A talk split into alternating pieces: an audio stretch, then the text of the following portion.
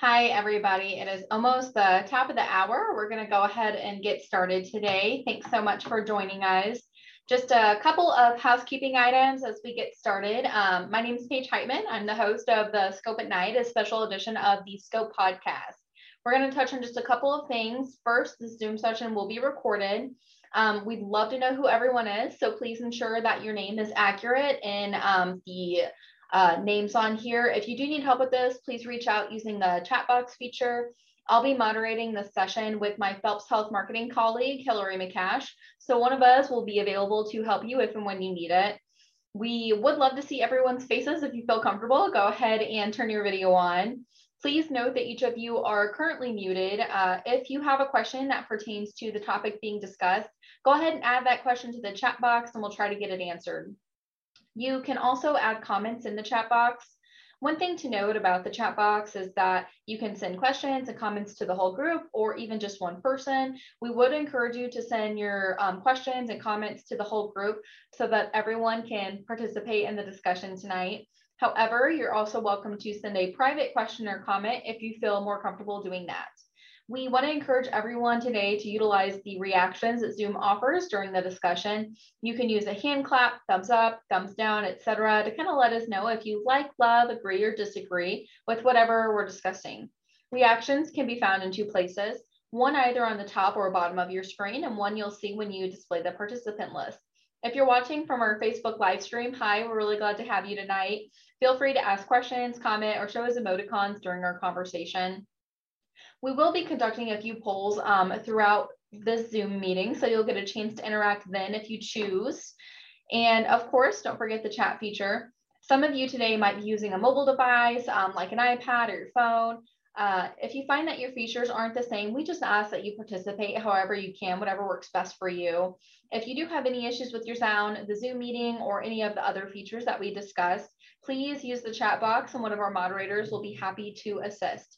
So with all that being said, I would love to introduce tonight's expert. Doctor Sylvester Ullo is an orthopedic surgeon and a sports medicine physician at Phelps Health. Uh, Doctor Ullo, if you want to wave to everybody, we're really excited to have you on tonight. If you want, you can go ahead and uh, unmute yourself, say hi for a second while we get ready to go over to a poll. Hello, everybody. Welcome. Thanks for joining us. Yeah, I think it's going to be awesome. So we're going to start off tonight with a poll. Let me go ahead and pop that up. And again, these are completely anonymous. Feel free to answer um, however you choose.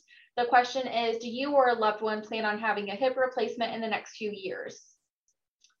Give everybody about ten more seconds to answer.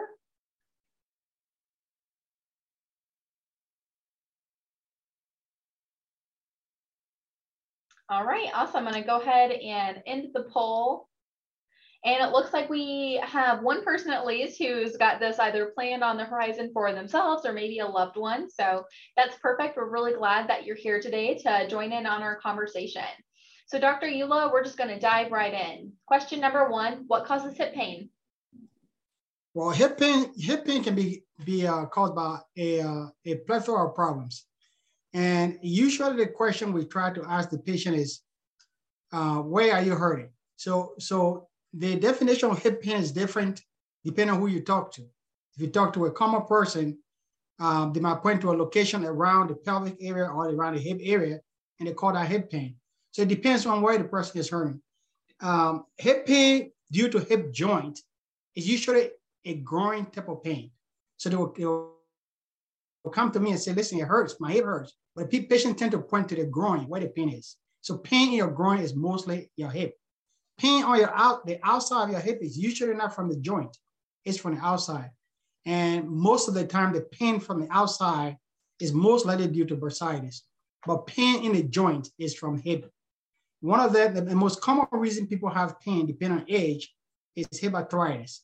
But sometimes for young people, they can have other pathologic processes. I think that's great. So kind of just diving right into question number three, I think this is a great segue. What do we mean whenever we say hip replacement? So hip replacement, for the, the thing, hip, so the, the uh, hip replacement, first of all, why do we do it? Well, the, the, the, hip, the hip joint, the way it's made, there is a ball and there is a socket, and the two things come together to make a joint. Now, in a normal young person's hip, the ball and the socket come together and they form a smooth surface. So there's a layer that covers the inside of the socket, which is very smooth and, and is painless. And there is a layer that covers the, the ball, which is also smooth. For some reasons, for various reasons, those surfaces can wear out. It's almost like losing the threads on your tires. And those surfaces can wear out. When those, those smooth surfaces wear out, the layer behind the smooth surfaces has nerve endings and people have pain. So when you lose those smooth surfaces, what we found is that if we can put something between those surfaces so they don't have to touch each other, you can have the pain to go away. And so what we do in hip replacement, we put something in a socket, which is usually a metal cup. We put a plastic in our cup, and then where the ball used to be, we put a, a device, which can be a metal or it can be ceramic, and they saw those three surfaces coming together makes the pain to go away. So pretty much what a, what a hip replacement is, putting something in a socket and putting something on the ball that comes together so the nerve endings that cause the hip pain goes away and people feel better. Yeah, I love the way you described that. Moving right along, why might someone need a hip replacement? So kind of what you just talked about, what are some of the, the various reasons that somebody would need this type of surgery? So, so people, so once, once the surfaces we just talked about, the smooth surfaces wear out, people have pain. And then the question is, well, you have pain, your hip is worn out, what can you do? In the beginning, we tend to say, do things that are non-surgical, like medications, lose weight, you know, things like that. When those things don't work anymore, you're still having pain, then you need a hip replacement. Yeah, absolutely. Uh, Doctor Ullo, we did have a question come in that I think is perfect. So we're going to go ahead and ask it. Lori, thank you so much for sending that question in. Um, can you describe a dual mobility hip replacement? And is this being done at Phelps Health? Yes, uh, dual, we, we, do, we do have dual mobility systems that we can use. They, they, um, can you still hear me? Yes. You can hear me? Okay. Yes. So, so what is dual mobility? Well, remember how I said, when you do a hip replacement, you put a, you put a, you put something in a socket. So it's a metal cup you put in the socket. And then you put a ball where the ball used to be. So pretty much we just recreate what you already had. Give you a socket and give you a new ball. And what dual mobility try to, to do is, they give you a ball, they give you, actually you have two balls. So one ball into another ball. So instead of one ball, you get two of them. And those two balls can move around each other. So the ball on the outside can move and the ball on the inside can move. And the theory behind having a dual mobility is the movements of those two balls can give you more motion than having one ball. So that's what, pretty much that's what dual mobility is, just two balls. Instead of using one ball for your ball, they do two, we, we do two of them, one ball into another one. So the two balls move against each other. One, the one on the outside moves, and the one on the inside moves. And the idea is the more, the, the more movement you have, the more movement the hip is going to have. It, it is difficult to say whether it makes a lot of difference, but that's what they are. And yes, we do have them at Phelps Health, and we can do them. Great. Thanks so much, Doctor Ullo. I know we kind of threw that one at you. It's so all right. Question number four, what are the benefits of a hip replacement? And also, what are some of the risks? So, so, hip, so in orthopedics, we perform a lot of surgeries. And most of the surgeries in orthopedics, to be honest, besides broken bones, the surgeries we do, they are performed around joints area. All right. And, and some of the surgery involves making ligaments, and there are different kinds of orthopedic surgeries we do. Hip replacement is just one of them. And what we found of all the surgeries we do in, in orthopedics, hip replacement is probably the best one that gives you the bang for your buck. So it's a really, really good surgery. It's really good when you have a hip replacement for the right reason. When people get better, they are very happy. It is a big surgery, big with a capital B. And for any surgical procedure, there are risks associated with that procedure. And because hip is a big surgery, there are also risks. The good news is, and there are several of them, and we can go over them tonight if we need to. The good news is there is about ninety-seven to ninety-nine percent chance that you can go through hip replacement surgery without having any of those risks happen to you. So the risks are, they are risk, but the chance of having one of those things happening to you is about one to three percent chance, most of them. So the chance of having a complication is very low. Great, that's good to know. Hopefully that quells some fears, right? Question number five, what types that's of- That's correct, yeah, it's, it's a really good surgery. Good, good, I'm glad. What types of hip replacement options are available to patients? So most commonly, they, so there are two major types of hip replacement you can have, or at least that is performed most commonly. There is a total hip replacement and there is a partial hip replacement. And the only difference is that in a partial hip replacement, in most cases, we just replace the ball and leave the socket alone. And in a total hip replacement, we give you a new socket and a new ball. Um, for, for partial hip replacement, most probably about ninety-nine percent of the time we do that in very old patients that had a broken hip.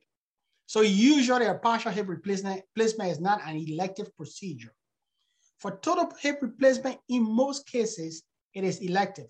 It's, you have arthritis and we do it and you get a total hip replacement. Moving right along, question number six. Will a uh, patient stay be inpatient or outpatient for a hip replacement? What are some things that somebody can look forward to uh, whenever they're having this type of procedure done? So inpatient versus outpatient. Um, currently, most hip replacement surgery are inpatient surgeries. We do them, most people stay overnight, and depending on how you do, you go home the next day. However, there are more and more people that are doing hip replacement as outpatient. Because it is a big surgery, after surgery, we have to monitor you and make sure you're doing okay before we have, have you go home. At Phelps Health, we are not routinely doing outpatient hip replacement surgery. Occasionally, there is a person that comes in, get a surgery early in the day, go through therapy, and they're doing great and they go home the same day. Great. So Doctor Ullo, we did have another question come through. Um, you're really popular tonight. People got lots of questions. So the question that came through is, how is pain managed with such a big surgery? So okay, that's a good question. So um, the surgery, the procedure itself involves bone, moving bones around, bone cutting and putting stuff together. So yes, it is a massive surgery. What is, what is fascinating is that it is one of the surgeries in orthopedics that when performed, patients usually don't have that much pain. So, so, so hip replacement, so we do, as I said, we do joint replacement in orthopedics. We do shoulder replacement, we do knee replacement, ankle replacement. Hip replacement, come to find out, even though it's a big surgery, patients don't hurt that much. The other thing I think is behind the reason people don't hurt that much, most patients are having a lot of pain anyway before the surgery. And that surgery takes away that pain immediately. So the pain patients have is surgical pain because we had to cut you, move things around to do the surgery. They have surgical pain. That pain is usually easily controlled with pain medications. Great, fantastic. So we'll get right back on track. Question number seven: what should someone expect during a uh, replacement, a hip replacement surgery? So, so what I usually would tell patients and, and what most people tell you is, um, is um, prepare mentally to have surgery. In, at Phelps, the thing that is good, good about our program is that we have patients go through what we call pre, uh, pre-op before surgery. And, and we'll have you go through a class where you meet people that had hip replacement before so you can know what it went through. You meet people that are also scheduled for hip replacement. And so you go through the whole program and understand what the whole thing entails. And, and then on the day of surgery, you're getting there, it's not, it's not, there's nothing new because you know what to expect. You have surgery in the morning, you go upstairs, you get upstairs as soon as you get there. Once you're eating something, you get therapy, you start walking right away. Um, and if you're doing good, the next thing you start going up and downstairs. Once you can do those things, then you can go home. But usually at, at, at Phelps Health, where, where, where I work, we, um, we do a very good job and patients have Um, they really have pretty good and easy recovery. Great, Doctor Ullo, we did have a couple of more questions come in. Uh, the first one is, is there a limit to the number of revisions a patient can have after having had a total hip replacement? Well, first of all, the question really should be, should you be having review, revisions after hip replacement? Revision of a surgery can be for various reasons. Okay, so how, revision means doing it over, doing the surgery again. And there are a lot of reasons people do surgery again. One of the reasons is because the first surgery failed. Well, you don't want to have a failed surgery. And as I said, is hip replacement doesn't fail that much. But if the surgery fails, then you need a revision. The other question people have is how long does the hip replacement last? Technically, the hip replacement lasts for about fifteen or thirty years. The literature will tell you about fifteen years, but by about eighty to ninety percent of hip replacement lasts more than fifteen to thirty years. So, so if it lasts that long, the chance of having a revision for most people is almost nil. It's not there. But if you're going to have a revision because the hip did not work, it's not a good thing. Now, if you have a revision that doesn't work, well, then you need another revision. So it's difficult to put a number on how many revisions you can get. But you don't want to have a revision because it didn't work. It's not a good thing for any surgery, which is very low in, in hip replacement surgery. Great, Doctor Ullo, thank you so much for the insight on that. We do have one more question before we continue. Why do some surgeons utilize nerve blocks while others do not? So, so nerve blocks are, so it is, it is difficult to do a nerve block specifically if, if, if you want to use the term nerve block. It, it is difficult to have a nerve block for hip replacement, but you can have something called spanner. So they pull medicine in your, your spine that block the nerves around your hip. If that's what you're talking about, we do those things. Now, usually, at least at Phelps Health, it's not a technically surgeon preference. We like doing them. In fact, there are a lot of studies, there's a lot of literature that said it is better to do nerve block for patients that can have one for surgery. So, so I don't think it's, it should be a, a surgeon preference. I think it should be a patient's preference. And I, I prefer my patients to have a spinal if there's not a contraindication or have one. There are a lot of benefits. It decreases pain medicine use, decreases chance of having a lot of bleeding, and, and, and a bunch of other reasons people should have it. Great, awesome, Doctor Ullo, thank you so much for the insight. Question number eight, if someone has to get a surgery on one hip, does that automatically mean that they'll need surgery on the opposite hip at some point? And can you do both of those surgeries at once? Um, the first question, not necessarily. necessarily. Um, having hip replacement, remember you have hip, you need a hip replacement if you've lost the cushion in your joint, right? And losing that cushion in your joint is called arthritis. There are different reasons people can have arthritis for, okay? So having hip arthritis, there are various reasons. The most common reason is because of genetics, but there are other reasons people have hip arthritis. And some of the reasons that make you to have hip arthritis can only affect one of your, one of your hip. There are people that live this life, the entire life, that, that they never need hip replacement, a lot of people. And they never get arthritis to need hip replacement. And then there are some people for some reason, for genetics and other reasons, they need hip replacement. Those people tend to have both hips. But if you have hip arthritis because you were in a car accident and had a hip problem, or you, you were playing sports and had a hip problem, there is a high likelihood you may not need hip replacement on the other side because you never heard that side. So, so having hip replacement on one side doesn't necessarily mean you need one on the other side. However, if you have, have hip replacement because you have hip arthritis related to genetics and other factors, then yes, there is a high likelihood your other hip is going to get bad at some point. Now, can you do both hips together? Yes, there are people that do both hips together. The surgery is the same.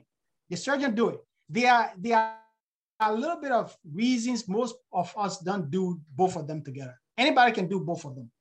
But, but remember, there are two surgeries. It's almost like you are driving from here to Chicago, but, but they moved Chicago twice away from here, right? So if you took four hours from here to Chicago, well, if you're going to go to Chicago twice, that's eight hours, right? So each surgery takes a certain amount of time. So, so doing it both hips together with this one surgeon means you will be on anesthesia double that time. So you can imagine that. So, so there are certain limit of, there's any amount of time or limit you want to put on how long patient is on anesthesia. Now, there are some places, we don't, so we don't do a lot of bilateral hip replacement here at Phelps. There are some places where they have teams of surgeons doing surgery. And so if you have two surgeons doing the surgeries, the both of them can work on both hips at the same time. And then that decreases the amount of time it takes to do that surgery.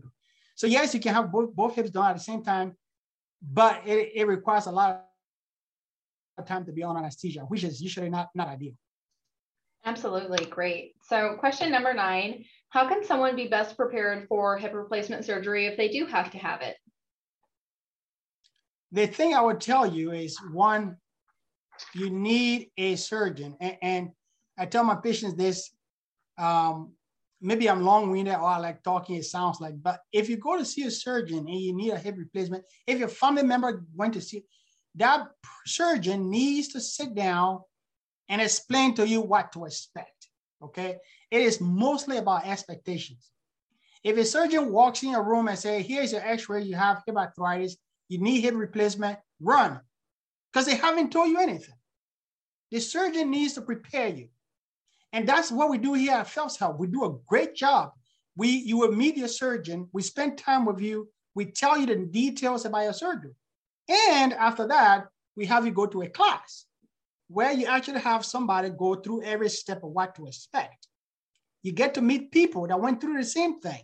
You get to learn from them, from their experience. And then you get to meet other people that were also nervous about surgery. And usually by the time you go through that whole preparation, you are pretty much set and be ready for your surgery. And that's why if you need surgery, this is the place to come up, I think. Yeah, I would say for any surgery. So I had a surgery, I think like six months ago, and the process even just to get to surgery was so consistent. I met with so many people. I was able to ask multiple different types of questions. I totally agree with your assessment. I think we do a great job of preparing our patients. So question number ten, what does recovery look like for a hip replacement surgery?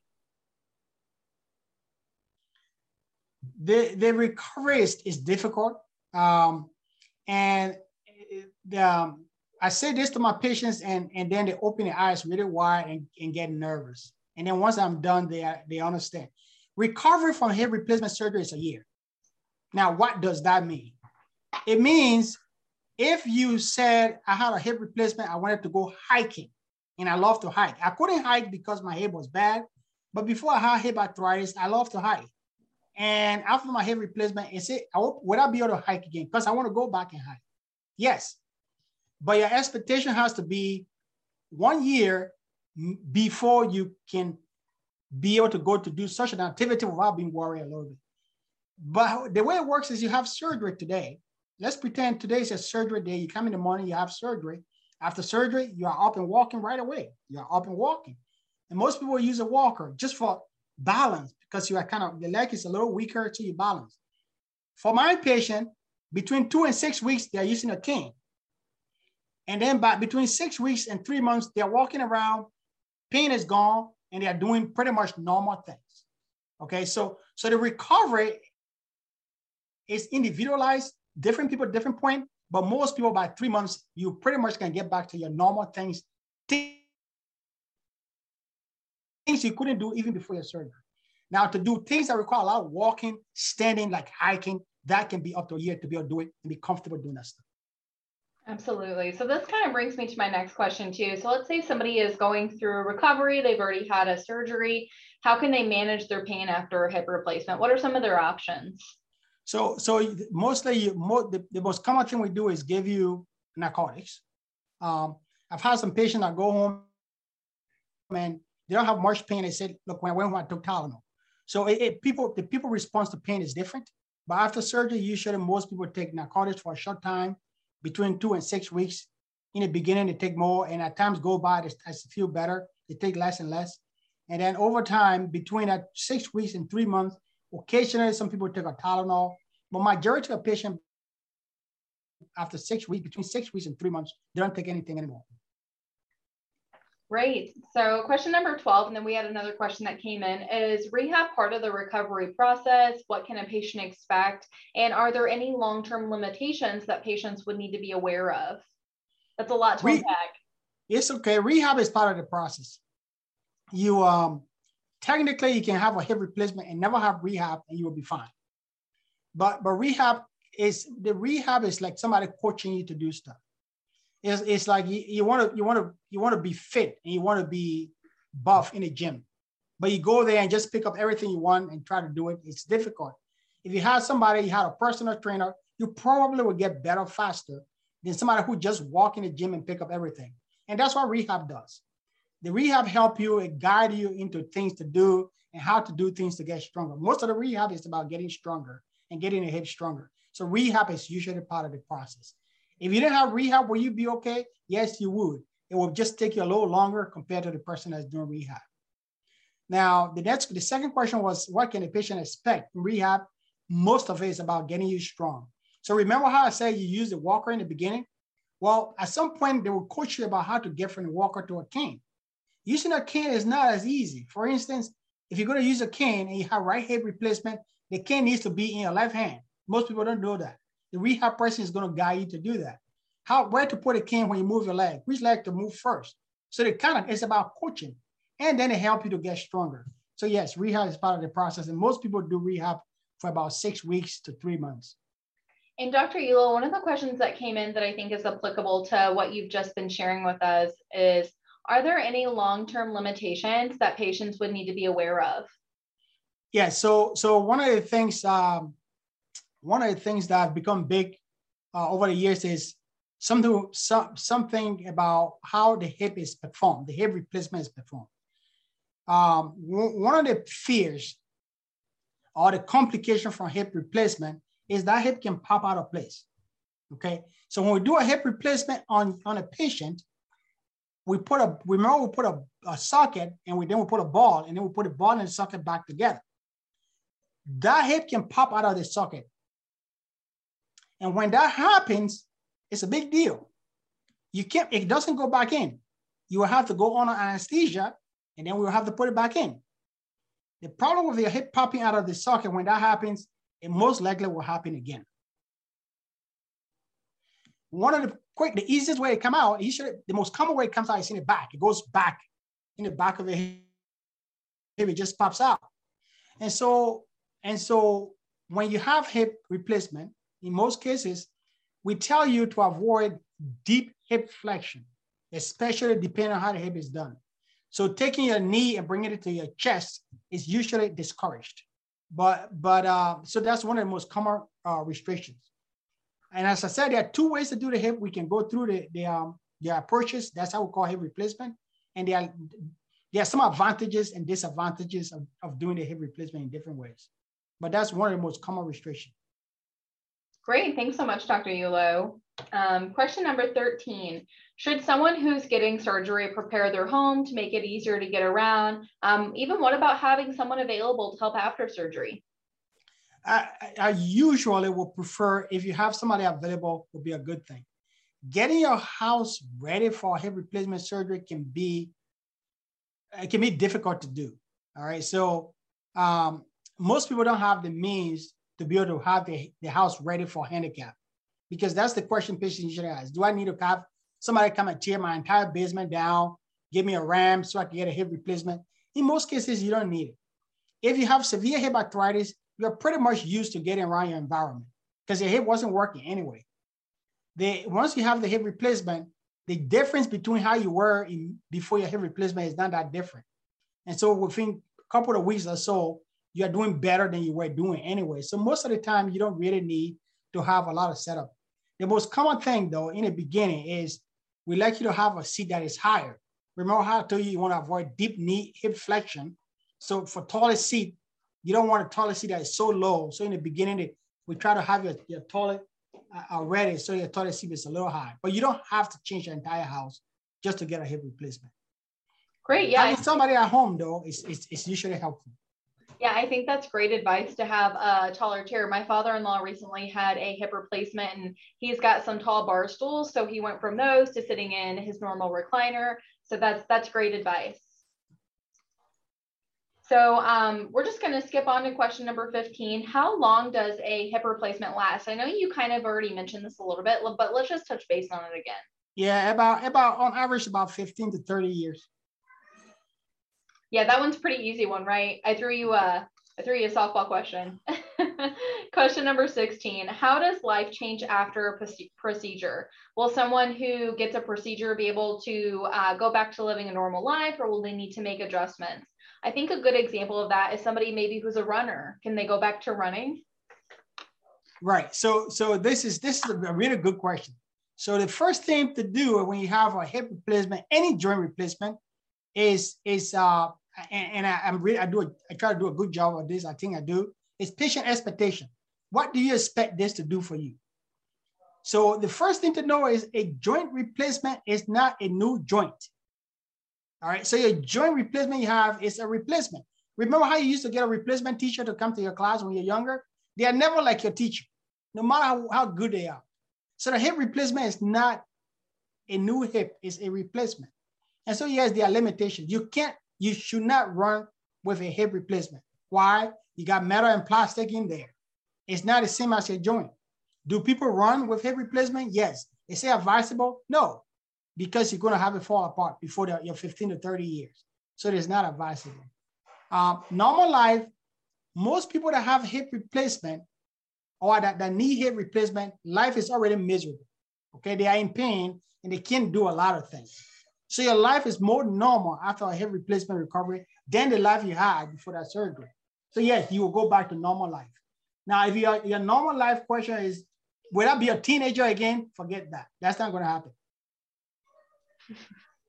I think we're all kind of laughing at that one because you, you're you're absolutely right. Our bodies age, whether or not we're ready for it. And question number seventeen, how can someone maintain a healthy hips throughout their life? So so the the, uh, the better thing to do, even before you have a hip replacement, is if you are if you are obese, slimming down will help you. Because one is we know if you are obese and you have hip replacement, remember how we talked about complications? The chance of having complications after hip surgery if you're obese is pretty high. Well, we come to find out if you're obese and you have hip replacement and you did not get complication, the chance of that hip failing is also high. So, so usually one of the most common things we tell people is being obese is if you can get a little smaller, it's better for you before you have a hip replacement, and staying not obese after a hip replacement would be a good thing. The other thing is that getting getting yourself mobile, strong. Well, how can you do that? People come to me and say, well, my hip hurts. Can I get strong? Yes, you can get strong. You can go to the gym and lift. You can ride a stationary bike. You can swim. So keeping yourself active is overall will help keep your hip healthy. And in fact, keep your whole self healthy. And that's what I tell patients. Yeah, I think that's fantastic. So we've got a polling question, and then we've got a couple more questions that came through. Let me go ahead and pull that up. So how likely would you be to recommend someone to a Phelps Health orthopedic surgeon for a hip surgery? And again, these are completely anonymous. Feel free to answer however uh, you would prefer. We'll give everybody about ten more seconds.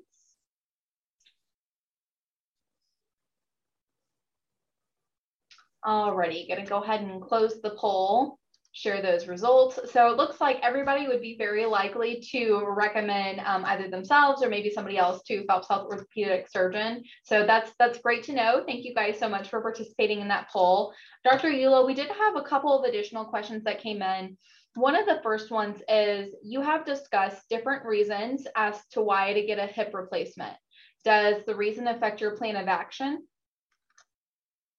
No, no, it, it does not. So, so most of the time, if you need a hip replacement, it's because the cushion in the joint has gone. So you have arthritis of some sort. The reasons for having arthritis are different, but, but the end result is the hip is worn out, you have pain, and you need some way to relieve the pain. So, so the, the, the end result is the same. You just need a hip replacement to get you better. Absolutely. And the other question that we had come in, Doctor Ullo, is whenever you talk about hip pain, does it always um, come from the hip, or can it stem from above or below? And what does that look like? That, that's good. So, so remember how I told you people that have pain from the hip is usually in the groin, right? If you have groin pain, most likely it's from the hip. Now, there are some patients that will have pain And, and they will point to the groin and the hip area, okay? And then you get x-rays and they have some arthritis. Now, it is very interesting to note that there are some patients that have a lot of hip arthritis that don't have pain from that arthritis. It is, it is interesting. At some point they will have pain, but there are patients that have hip arthritis that don't have pain.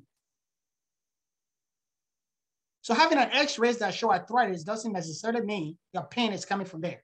And so if the patients come to see me, and they have hip arthritis on x-rays and they point generally to the hip area and they have pain, They am not sure that it's from the hip arthritis. They are way to try to flesh it out. All right. And, and in most commonly is we give them injections. So if you came to me, you had pain, you had hip arthritis, and I was not sure that was coming from your joint, I'll give you an injection inside the joint. Usually it's a numb injection. So I numb the hip up. If your pain is gone, bingo, it's from your hip. If I numb your hip up and your pain never went away, the chance that it's from your hip is very low. So there are a lot of ways we can try to figure out whether the hip, the pain is coming from the hip joint or, or not. Great, awesome. Doctor Ullo, thank you so much uh, for being here today. We really appreciate all of your guidance and your expertise on this topic. So as we wrap up, thank you so much to everyone for tuning in to the Scope at Night. We're really glad that you were able to join us. As a reminder, this show has been recorded and will be emailed to all participants. It can also be rewatched on our Facebook page and shared with any family and friends who may have missed the show. If you liked this show and would like to know more, check out our other episodes of The Scope on YouTube or visit phelps health dot org. Thank you so much, everyone. Have a great evening. Thank you for coming. Appreciate it, guys.